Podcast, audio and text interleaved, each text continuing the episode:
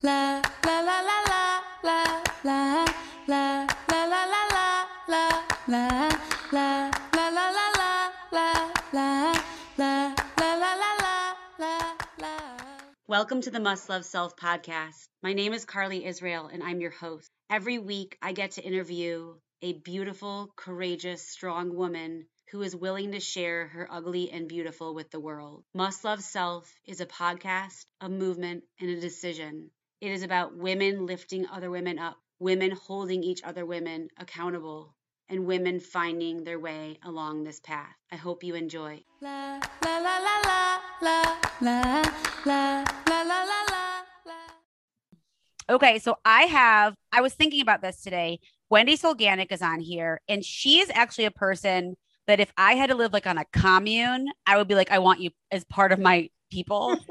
Your energy is infectious. Your voice is beautiful and booming. And I cannot wait to get into this with you.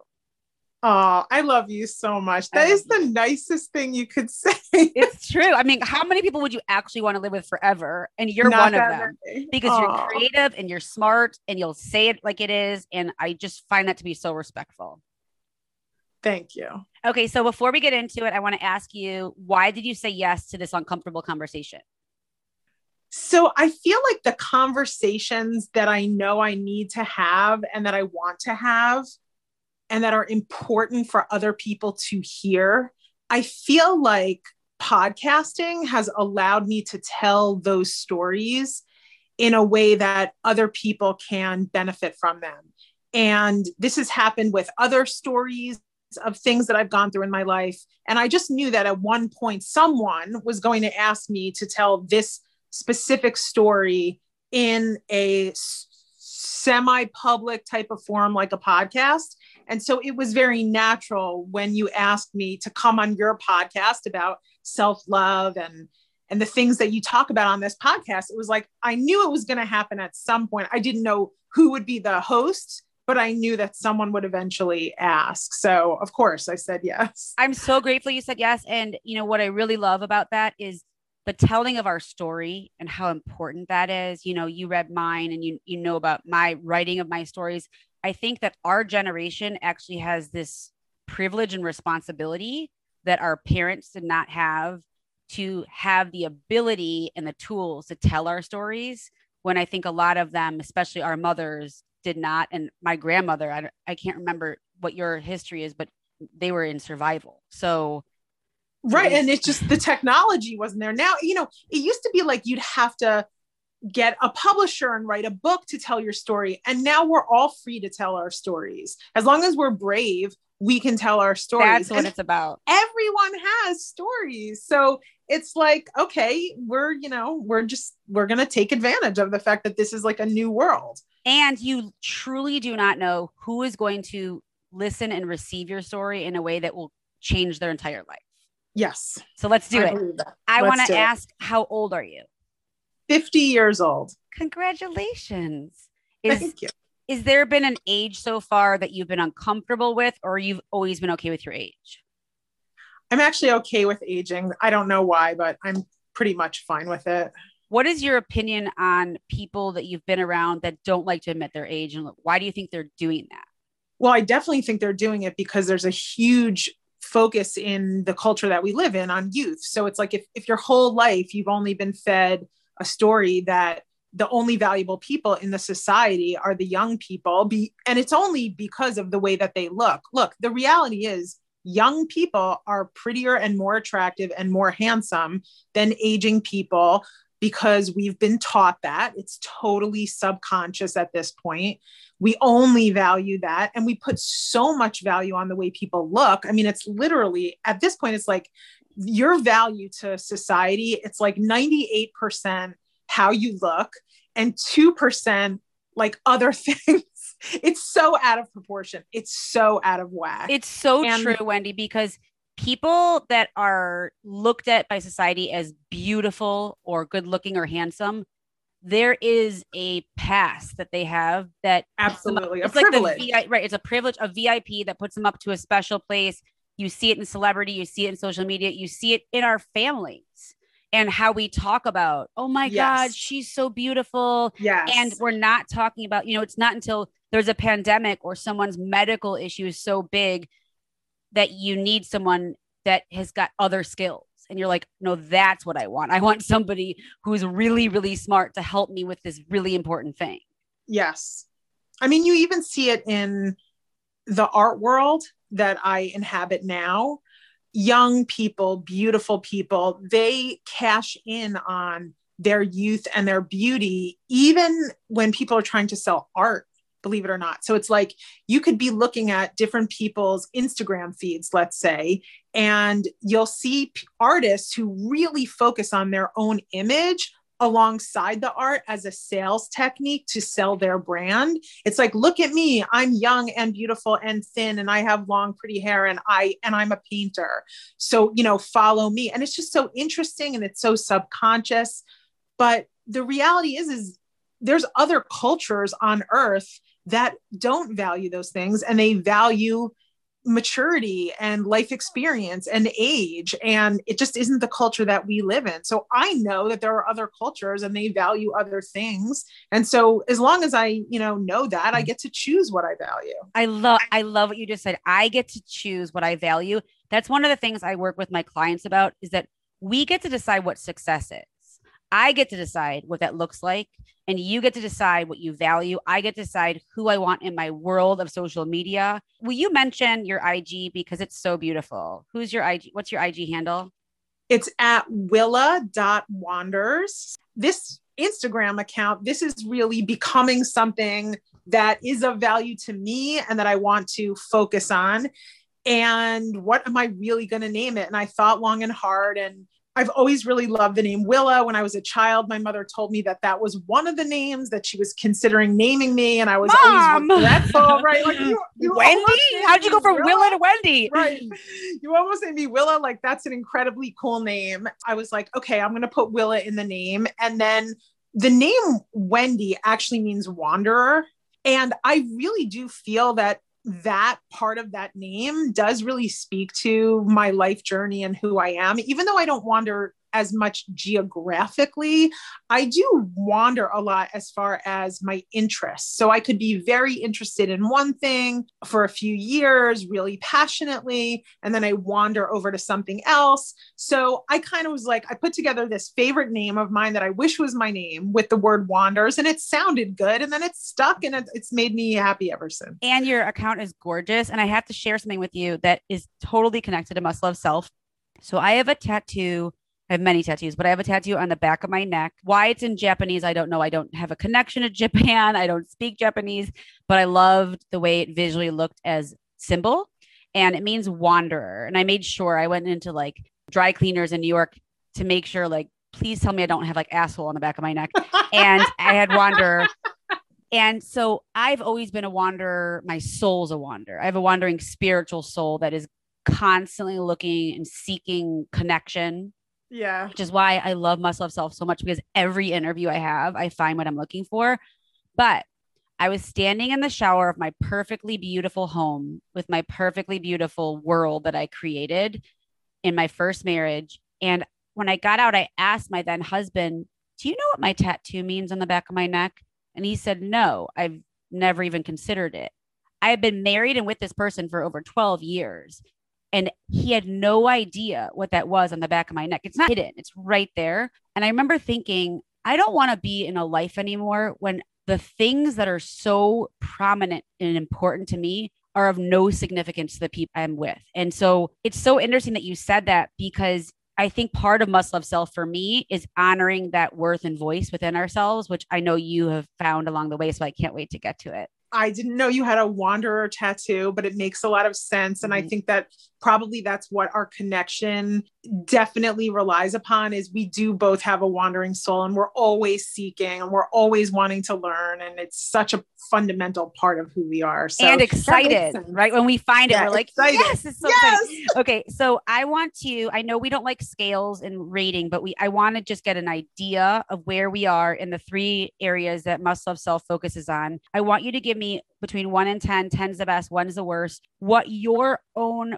body image is of yourself. Not do you think your body's a 10 or a one, but what you see when you look at yourself. Would you give yourself, in terms of your body image, a one between one and 10 today? Well, so for me, I don't know how, for me personally, what I have settled on at this point in my life is something called body neutrality. Yes. Which means that I'm not judging myself based on my physical appearance. If 10 would be, I never judge myself on my physical yes. appearance, and one would be, I'm constantly judging myself, I would probably put myself at this point at like a six. I like that way you said it because okay. my real question is am i a monster myself or am i kind to myself not am i walking around like a model I, I, love the idea of body neutrality i've talked about that with other guests that like i'm not trying to focus all my energy on my body. Well if that's what the question is i'd say i'm like a 10 because i actually don't focus any of my energy anymore on trying to change my physical appearance either you know like change the size or shape of my body because those are two different things. And we're going to get into that. Tell me what your lowest number has been. Oh my gosh. I mean i was a zero. It was like my i mean this is why you asked me on. I mean i was 100% completely and utterly obsessed and taken in by diet culture and exercise culture. I was it was everything. So we're to get there. What would you same rating scale. I'm really mean to myself as a 1 10 is i'm aware of my beauty not the social realm but like of my soul and being a good human to myself. What would you rate your worth today? Your ability to know your own worth as far as my worth or physical appearance not body we're oh, on, we're on our worth. worth like i need to be mm-hmm. treated well i need to be oh yeah nine i mean awesome. nine or ten i mean just huge shift over the last four years was it ever lower Oh, definitely. Definitely. We're going to get into it more, but your worth was affected by your body stuff. Well, I had totally become consumed with the idea that my value in the world was dependent on me having a small body of a certain shape. Okay. I was deprogrammed from that cult I know that my worth has nothing to do with the size or shape of my body. Now, does that mean that it does not still affect me? No, it still affects me, but I know that that's not real. I love that. Um, last one, and I'm pretty sure I know this answer, but what would you rate your ability between one and 10 of your own ability to use your voice to advocate for yourself? much higher than ever before. Probably around seven. I'm not going to say it's perfect all the time. Here's what is perfect. If I'm sensing that something is wrong and I'm not listening to my intuition, I catch myself and I ask myself now, what is your intuition telling you? Because that voice is the most important one. So if you feel like something isn't right, you have to speak up and say something. I used to do a lot of dancing in my head with trying to sort of squash down my own needs, really. I mean, this happens all the time. And now I'm just much more aware of it. It's like, oh, something's coming up for me. I'm not feeling good about this agreement I made, let's say, with another person.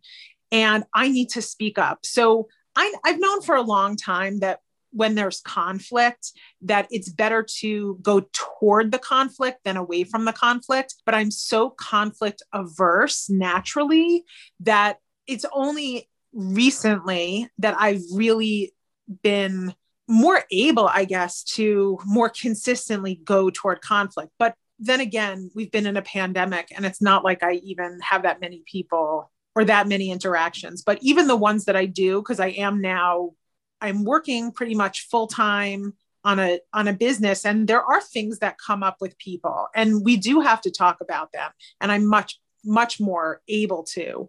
Have you ever experienced a lot of women I've spoken to including myself when it comes to using our voice when we get the courage to use our voice when we know when we listen to that voice we know we need to speak up do you ever experience judgment by others whether female or male that you are bossy or bitchy or who do you think you are? Have you ever gotten negative feedback by using your voice? Wow. The only thing that I can really say about that is I am sure that I have rubbed plenty of people the wrong way. Who have had all sorts of thoughts about me and how I operate in the world. I, it just comes along with being someone who is outspoken, who isn't afraid to use their voice. I can't say that that has ever stopped me from using my voice. Whether it's something that I, I, may regret later that I used my voice for something because I have some big regrets about how I used my voice for a decade, but it never stops me. It's not for me that it stops me. I'm glad it doesn't stop you. I have just found it's just an unfair scale in the world that I've experienced when it's a man typically that is being outspoken, like you said, or is speaking up and saying when something needs to be done. They're looked at, at least in my experience, as a leader, as confident, as he's got this going on. And I'm looked at as bitchy and then can you bring it down? And that for me, I'm noticing also goes with the body stuff, which is that a lot of the world wants me, wants us to be smaller, to take up less space, to be less loud, to be less needy. I notice that in my marriage. I notice that in society. I notice that in family. I find that I've gotten to a place at 42 where I'm like, I don't care that you're not comfortable with my intensity. You know, I'm not for everyone. I'm like, and I want to know before we get into your stuff, as a mother of three, and specifically as a mother of two daughters, have you considered any of these three areas while raising your kid? I mean, every day. I mean, part of the whole experience of going through what I went through is that I went through it with my daughters and it affected them in a variety of ways. And this, you know, I don't want to tell their story because this is not the time or the place to tell their stories, but I can only say that I thank God that I was deprogrammed when I was because all three of us were sinking ships. I'm so glad you said that. I want to go to your childhood where you learned what a woman is supposed to look like, act like, not act like, not look like. What messages did you hear growing up? So it's such an interesting question because all I can say is that my entire life, like from the moment I was born, the moment I was birthed, the message was, You are too big. I don't know when people started saying it. I just know that there was an energy around me from my parents, probably mostly from my mom, probably secondarily from her mom, who lived with us like half the year, that my appetite was too much, that what I ingested into my body needed to be controlled by them. And mm. I can tell you stories, but there was never, ever, ever a moment in my life where I ever remember this not being a really big issue. When I was younger, if I would eat at a friend's house, I remember my mom calling the other mother in advance of the dinner and saying, Make sure Wendy doesn't eat too much. I have a question. Did you yeah. know she did that at the time? Yes. Yes. I can't even put words into my mouth of how that must have felt, but can you give us a little it was of- super damaging. And the thing is, I didn't even understand until the last four years when I've unpacked the whole thing. So I used to think that I was a food addict. I used to think that there was something wrong with me and that there was something wrong with my appetite. And what I've come to understand is that there was never anything wrong with me or my appetite it was that there were forces that were trying to control me and it put it into my head that food and things that I like to eat were scarce. As soon as that all got lifted from me, I have never had any issue with my appetite or what I choose to eat just even things like good foods and bad foods. It's like, sure, you, you could eat salad, but you can't eat ice cream. And so it used to be, I mean, from when I was very, very young, I used to wake up really early in the morning and I used to sneak downstairs and I used to pull the ice cream out of the freezer and eat it before people woke up. Or I would stay up after everyone went to bed and I would just binge because what was going on during the day when my mother was awake and present is that everything was controlled. The food I ate, like what it was and how much it was, it was all under her supervision. This is such a bizarre thing. If she was upstairs and I was downstairs and I wanted to eat a snack and I opened the refrigerator door, she would yell down from the upstairs, Wendy, what are you eating? I can't even. was- um, how old were you? Oh, I mean, the, I'm like when I tell you literally from birth until I left the house, but before I even left the house, I was already fully in diet culture because I thought I was gigantic. Did you have siblings? I had three older brothers. Was this put upon them as well? I don't think so. Because you're. I don't know. I can't say a 100% for sure. They definitely all have their own body image struggles, but I could not really speak for them about how that affected them. Can you tell us a little bit? Because I can't. I mean, I I had tears in my eyes when you were talking, and I wrote, "There was never anything wrong with me." And if I had to choose one statement for the world to hear over and over and over, is there's nothing wrong with you. There's nothing wrong. There's I mean, nothing wrong with you. But everyone tells us, like, everyone tells us that there is on so many levels On not every level. about- right not just it's not just body. your body No. no it's you know you don't you don't donate enough of your time and your money you you don't do enough good in the world like like it's endless the list you don't do you know you don't do enough spiritually you don't do enough religiously and and at some point i was just like You don't What I dress ch- well enough. Your house. right what am not- i right. chasing Exact. And here's the other question: Who are we trying to prove this to?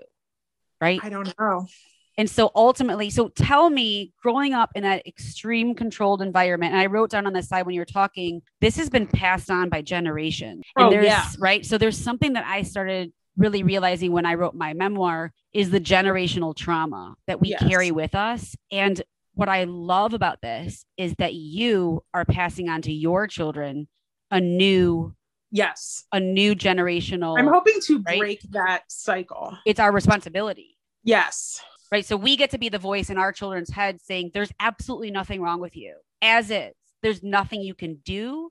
There's nothing you can say or change about you to make me love you more or less. There's absolutely nothing wrong with you. So I want to go into as you're growing up, as you're a teenager, you're feeling this at home. What are you feeling like in school and socially? So I'm always thinking in my head, I'm too big. I'm too big. I'm bigger than everybody else. You know, maybe I was. I mean, I just might be a bigger person. But why is that bad?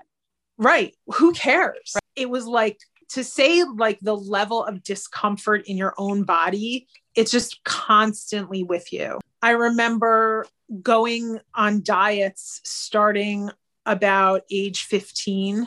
You know what I want to ask you because you're so knowledgeable in this, and I want you to just go for it and tell your whole story about this. So I talked to a psychotherapist who specializes in eating disorders, and I asked her straight up, "Are there any healthy diets?" And she said, "No." She said, "Healthy diets is disordered eating." And what's really uncomfortable. So let me just make this clear. I choose today, as someone who's recovering and recovered from having disordered eating, I choose to put food in my body that works for my body and that I feel good about, and that I'm not measuring and, you know, because I have my own stuff and that I feel makes my body feel good. Right. So I'm thinking of it as like an instrument, like I want to put something in it that's going to make for the things I want to do in my life. Right. What she was saying is basically all these diets that we all did is really just disordered eating. We all had eating disorders by what we were eating and not eating and restricting and trying and changing and, and all that. But our society, the diet culture that you talk about, tells us you're going to get the life you want when you reach this level through this disordered eating. Yes. So take us through your disordered eating journey. So this is going to be a very long conversation if you want to go through the history of this. But when I was 15, I went to my first WW meeting. And I remember standing in line. I hadn't even registered yet. And the woman in front of me turned around and she said, Oh my gosh, how much weight have you lost? And I said, What are you talking about? I've this is my first time at a meeting. So I tell that story to just help people to understand that I showed up at a WW meeting to say, I mean, it wouldn't have even mattered if I was twice the size I was. There was nothing wrong with me. But objectively, somebody would have looked at me when I was 15 years old and never thought I should start restricting the food that I eat. But because the messages were the smaller, the better, and they were not just coming from magazines and television, they were coming within my own home. I showed up that meeting and that was where my serious restrictions started. I was really good. Like I'm a really good student and I learned that program really well. And I'm really good at following instructions. And I always wanted to be the A student. And so my life became, I guess this is a way to shorten the whole story, but basically what happened is my life became a series of yo yo diets.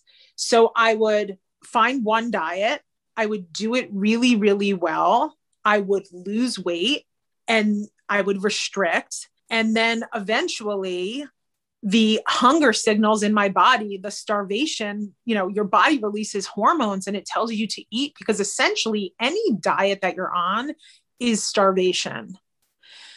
So even a 12, that's what people don't understand. When you eat 12 to 1500 calories a day, that is starvation level. So I would just eventually lose my shit and start eating again. And it would be it I thought it was a binge. If I ate off of the diet, even one cookie, I thought that was a binge.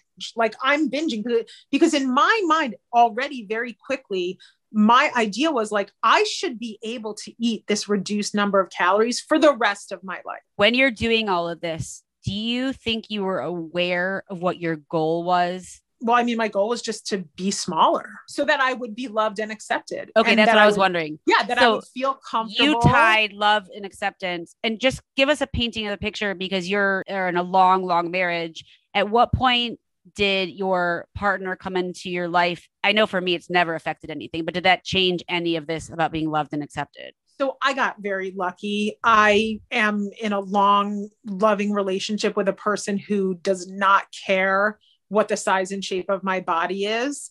And I just got very lucky like that because I easily could have married one of my boyfriends that I had before that. And I know for a fact that the size and shape of my body would have been an issue for them. I mean, it was an issue for them when we dated. I don't know why it wouldn't have been an issue while we were married. But I, I just got very, very lucky. And I Did you married get the right person. validation from your mother or the outside world when you were getting to your smaller sizes? Oh, I mean, absolutely. I mean, my parents used to have this thing where they would bribe me to lose weight.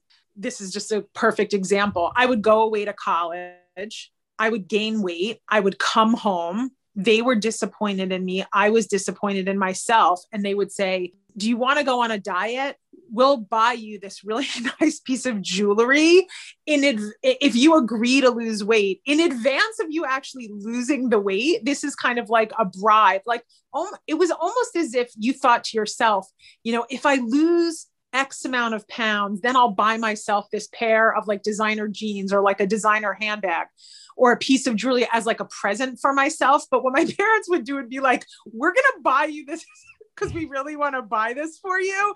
But you have to agree to lose weight. You have to agree to go on a diet. So every single summer that I came home from college, I would basically starve myself all summer until I lost X amount of pounds again. And then I would go back to school. And between the stress of school and just the, the starvation mode that my body was in, I would start eating again and I would gain all the way back plus more. And my whole entire life became just this cycle of going on starvation diet. And again, when I say starvation diet, any diet. So whole 30, all these things that you think clean eating, they are basically a fraud and phony. And the goal of all of them is just to get you to eat less calories so that you can be in a smaller body. Now, when you say things like, I choose to eat this way because I feel good, of course, you should always eat in a way that makes you feel good. But if you're putting foods into good and bad categories, like if I eat that, I will feel bad. And if I eat this, I will feel good. The reality is, it all has to do with time and circumstance it may not feel good to eat a candy bar at 11 o'clock in the morning, but it may feel wonderful to eat a candy bar at eight o'clock at night. I'm just making this up. So if you're on like, I eat clean, that means you're putting foods into good and bad categories. So can If I can I say something about that? Because I Yeah. want to I want to address that. I destroyed my body and my GI system so horrifically from age nine until basically two years ago, where I actively, from nine until 21, actively was anorexic, bulimic, and over exercise. And then from the next 20 years, I restricted and starved and, and did all this. And I've created so many GI issues that I, when I say these are the foods that work for me, it's not because they're good or bad. It's because these are foods that hurt my stomach. And these are foods that don't, because, and here's the thing that I want people to understand I did this to myself. I created a chronic medical condition that my entire life is based on if I eat this, it's going to hurt me. And it's not even based on like fat or skinny anymore because I've really gotten solid place with that. It's based on my body can't even process this because I've created so much damage. I once heard you use the term clean recently. So I'm just wondering why would you even use that term? So for me- yes. really nothing. I'm glad you brought that. it up. For me, the I think the word the reason why I use the word clean is because I notice my body and my GI is less painful when I eat things that are more air quote clean, like just vegetables or fruit or things that are like brown rice, like things that don't have a lot of chemicals. When I eat things that are chemically, it hurts my stomach. I know that what you're saying is important to differentiate because you are talking about when you say things like clean versus crappy or whatever, that is putting it in this is a good food and this is a bad food. I've actually exhausted that area so badly because of how much damage I've done that I just basically choose foods based on what's going to hurt my stomach and what's not. to do less damage in the world, I would Yes. stop using the word clean. That word is so toxic and damaging to women now. If people say, like, you know, hey, how do you eat? Which, first of all, it's none of their business. Right. But if, if you have a close friend and they want to know, just be like, I listen to how my stomach feels and I eat the foods that don't give me like gastritis or whatever you want to no, say. I want you to say that. Like this is one of the cool things I love about Must Love Self is we're all students and we're all teaching each other. Yes. And I need to know what words trigger other people and make them feel certain ways because all I want is for people to understand that there's nothing wrong with you. And Yeah. how we are going about this needs to be the right way for each of us. when when you told me that you eat clean, I thought, oh, that's so unfortunate. Carly's like deep in diet culture. I'm she's not. eat, she's eating clean. And actually, there was another episode of your podcast where you talked about I don't care like about making my body smaller. I'm I just want I just want to be strong. Like strong is the new skinny. for me, Okay, that's another totally I know, toxic but I'm glad you brought that up. thing from diet culture. So I want to say something about this because one of the things I love about this conversation is that we get to have these discussions. So, and that's I think ultimately everything that comes out of our mouths needs to say for me because not everybody needs to be strong or wants to be strong. I am a single mother and I have three boys I raise by myself and I have three animals and I live on the third floor and my garage is not attached to my house and I have anxiety and if I don't work out every single day to help my anxiety lessen, not because I want to be a size, but because I need the fire in my chest to calm down. And I can't take medication that makes you a zombie because I'm sober, is I need to exercise to feel strong so I can deal with my life and be part of my life in the way I want to. But I need to be mindful that that word is also damaging for people, right? And so it's also been co-opted by diet culture. so Strong what's a better way to say it? What's the better thing. way? I mean, I think you could just say, I move my body because it feels good. You don't have to tell anyone that you're like, again, even using the word strong, it implies that you're trying to change something, that actually you're not confident that you already are strong. And you're doing this because you want to achieve a goal of being strong.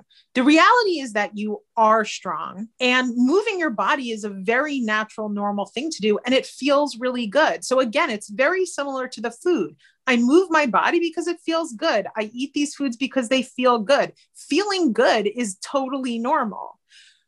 Replacing skinny with strong, it's just buying into the toxic rhetoric. But feeling good also happens when I watch Netflix and do nothing. Exactly. However, That's why doing I that is really just- important. Right. But if I just do Netflix and nothing, I end up mentally not feeling good because I So need a you do that? balance. Right. So I need to find a way to express it without causing harm, which basically, the longer I talk about this, the more I'm like, oh my God, there's harm everywhere. Right. So ultimately, it's really just continuously unpacking.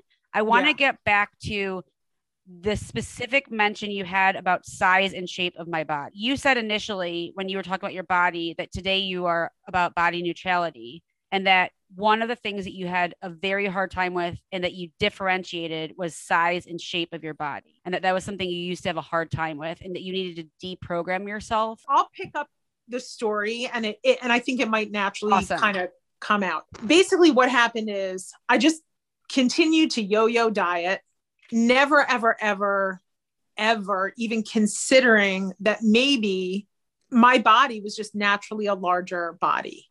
FYI, my mother is tiny naturally and my father was a big man.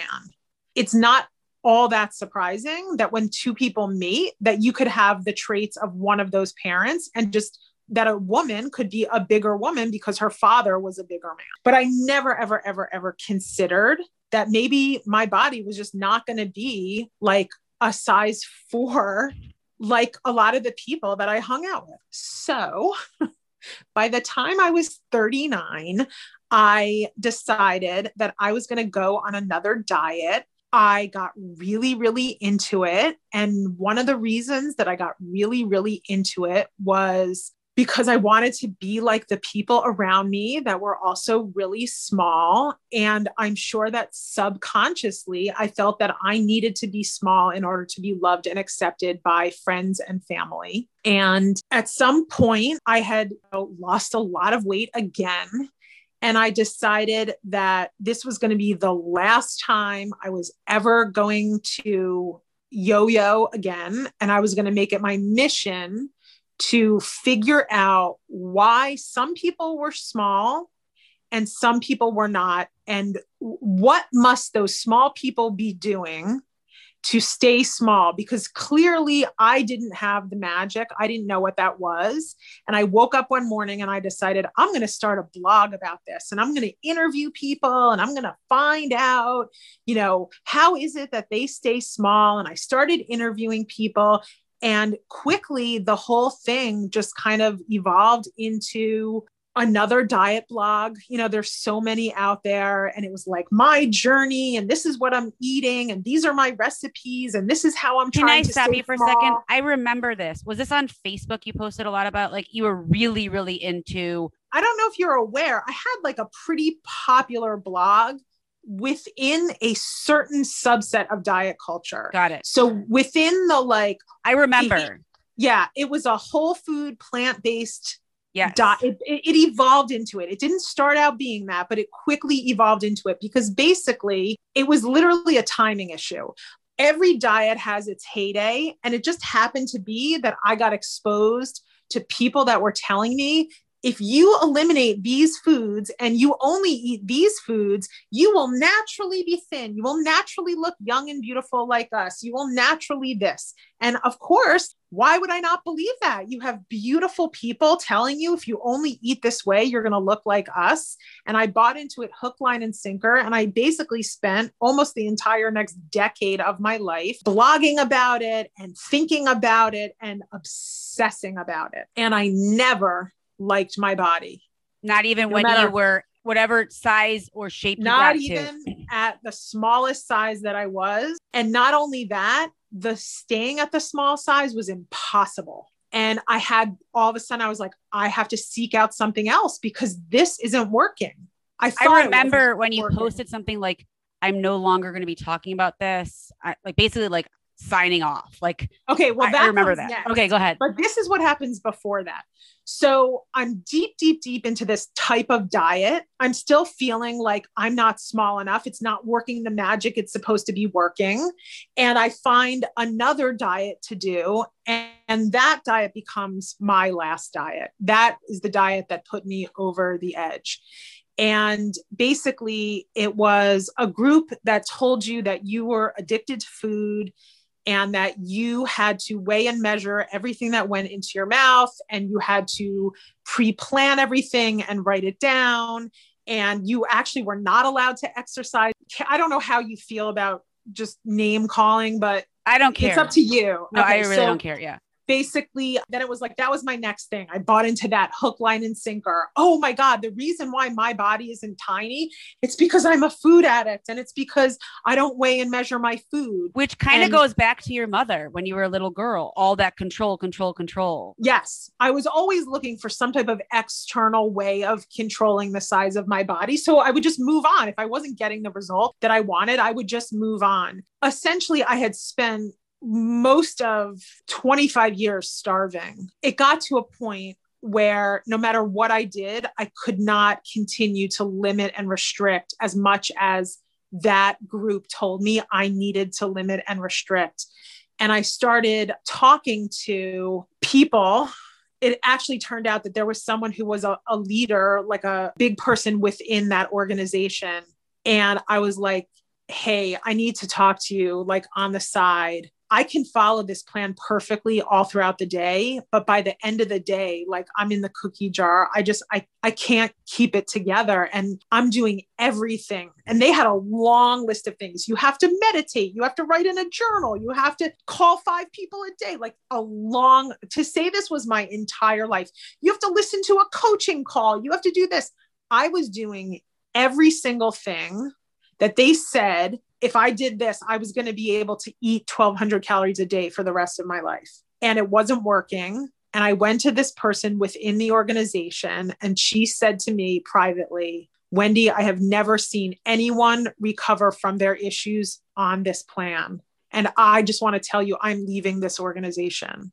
I don't believe in it wow but I've been involved in it at the highest levels for years and profited wildly from it. So she left. And then a Do you couple feel like things. your whole world was like breaking like Yes, my whole world was breaking apart. And then I found out that there was another person, her name, I'll just say her name. Her name was Amy Johnson. She's like a psychologist of some sort. And she wrote a book about how to stop binge eating. And at the time, I thought I was binge eating because I ate one cookie a day. So I read her book, and she was really adamant that you absolutely cannot recover if you are dieting. You must stop dieting.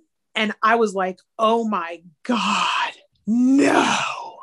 were you scared Stop dieting. Yeah, I mean, I was scared. My whole world was built around dieting. My whole professional career had become this blog and helping other people diet. It was shocking, but I said, I just, I knew it was the right thing to do. I was like, I need to stop. And then very quickly after that, I was introduced to the book Intuitive Eating by Evelyn Tribole and Elise Resch. everyone i talk to that's where you are is saying this and basically a combination of that book and those two women. And then there was one specific podcast called food psych. So that podcast has hundreds and hundreds of episodes of interviews with people who practice intuitive eating and they do it and they coach people professionally. And i just started listening to one episode like a random episode every single day and there were three episodes that were all interviewing the same woman, and her name was Isabel Foxen Duke.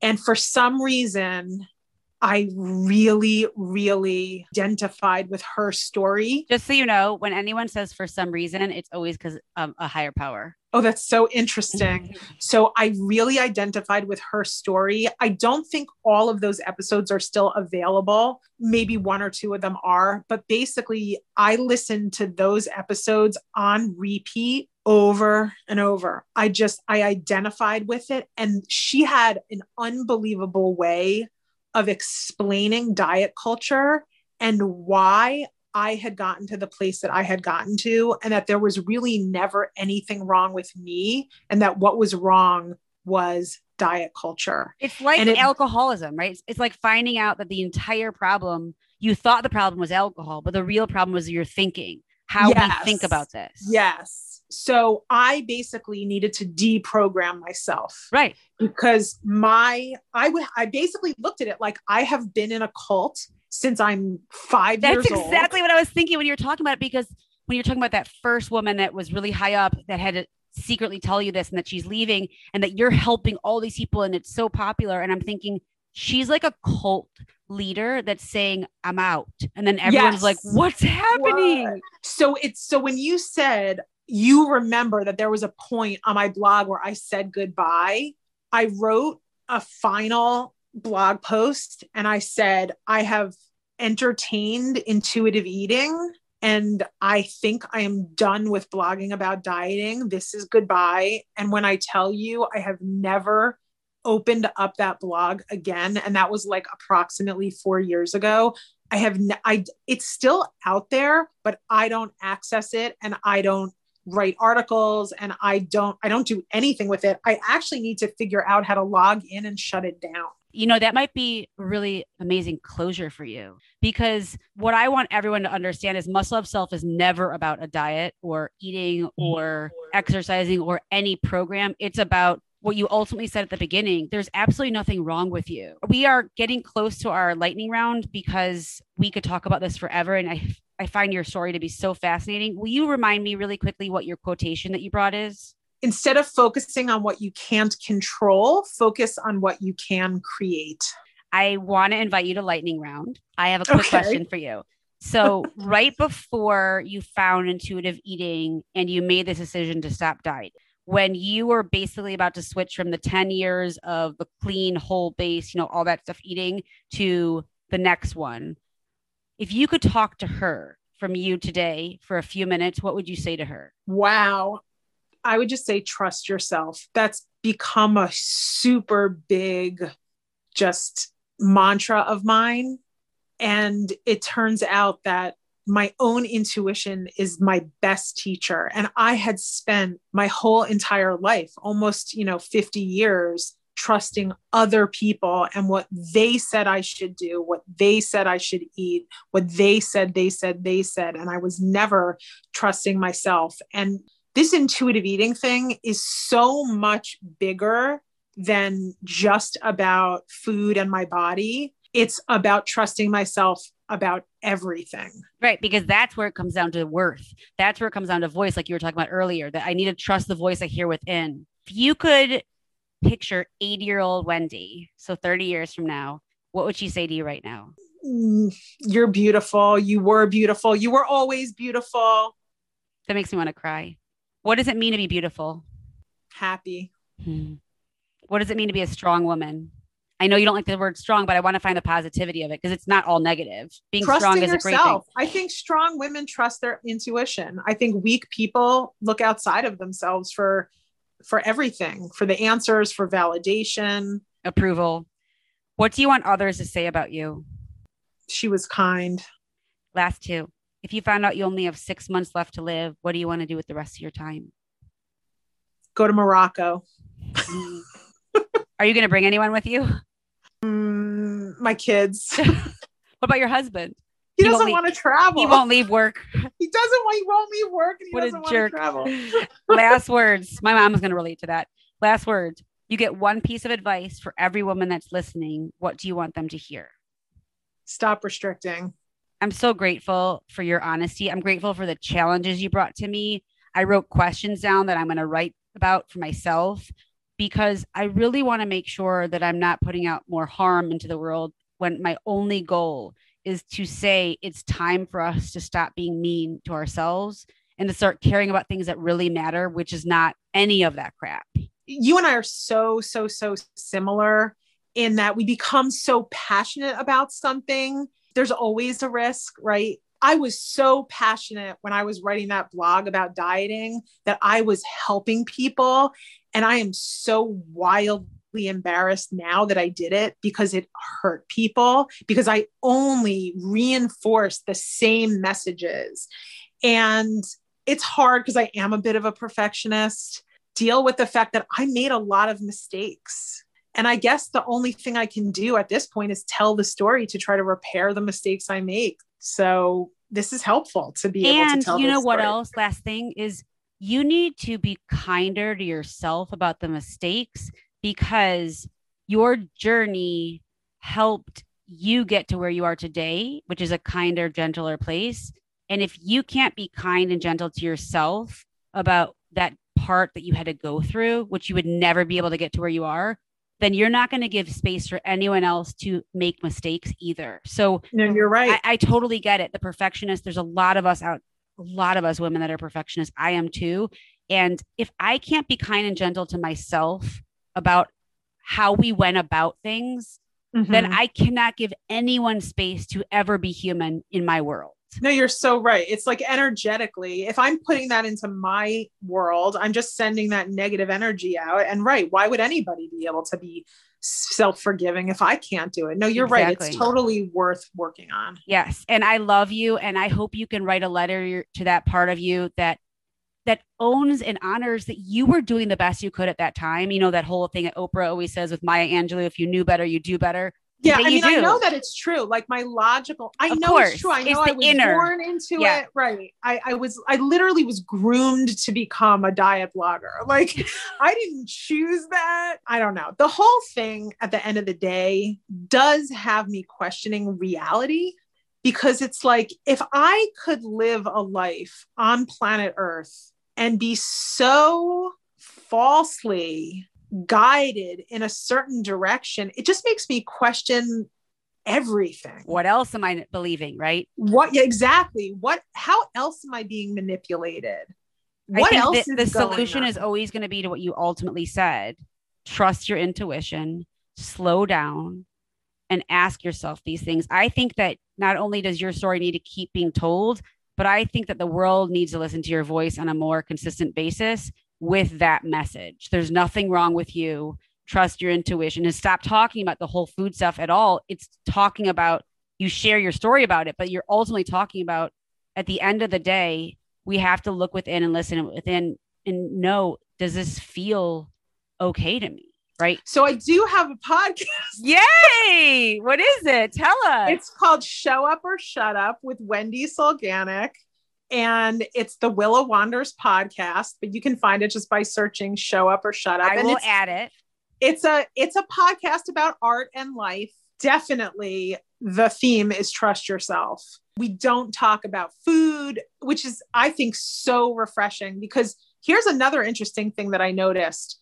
When you're in another world that's not even food related, diet culture is constantly creeping in. So you could be listening to a be listening to a podcast with two artists that are talking to each other and suddenly one of them is talking about how she needs to lose x amount of pounds and she's eating, you know, a different diet now and I'm like, "Holy crap.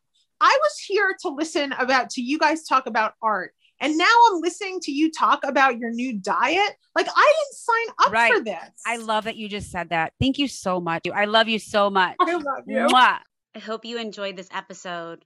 Please rate, review, and share with your lady friends. If you're ready to do the work it's going to take to love yourself as you are, your body, your worth, and your voice, please reach out to me at carlyisrael.com and we can connect. I offer one on one private coaching virtually as well as small, intimate groups. It's going to take a ton of work and a lot of commitment on your part, but I promise to be in your corner. I hope you have an amazing day, and I hope you spread the light you feel with others so they can feel it too. La la la la la la la la la la la la la la la la la la la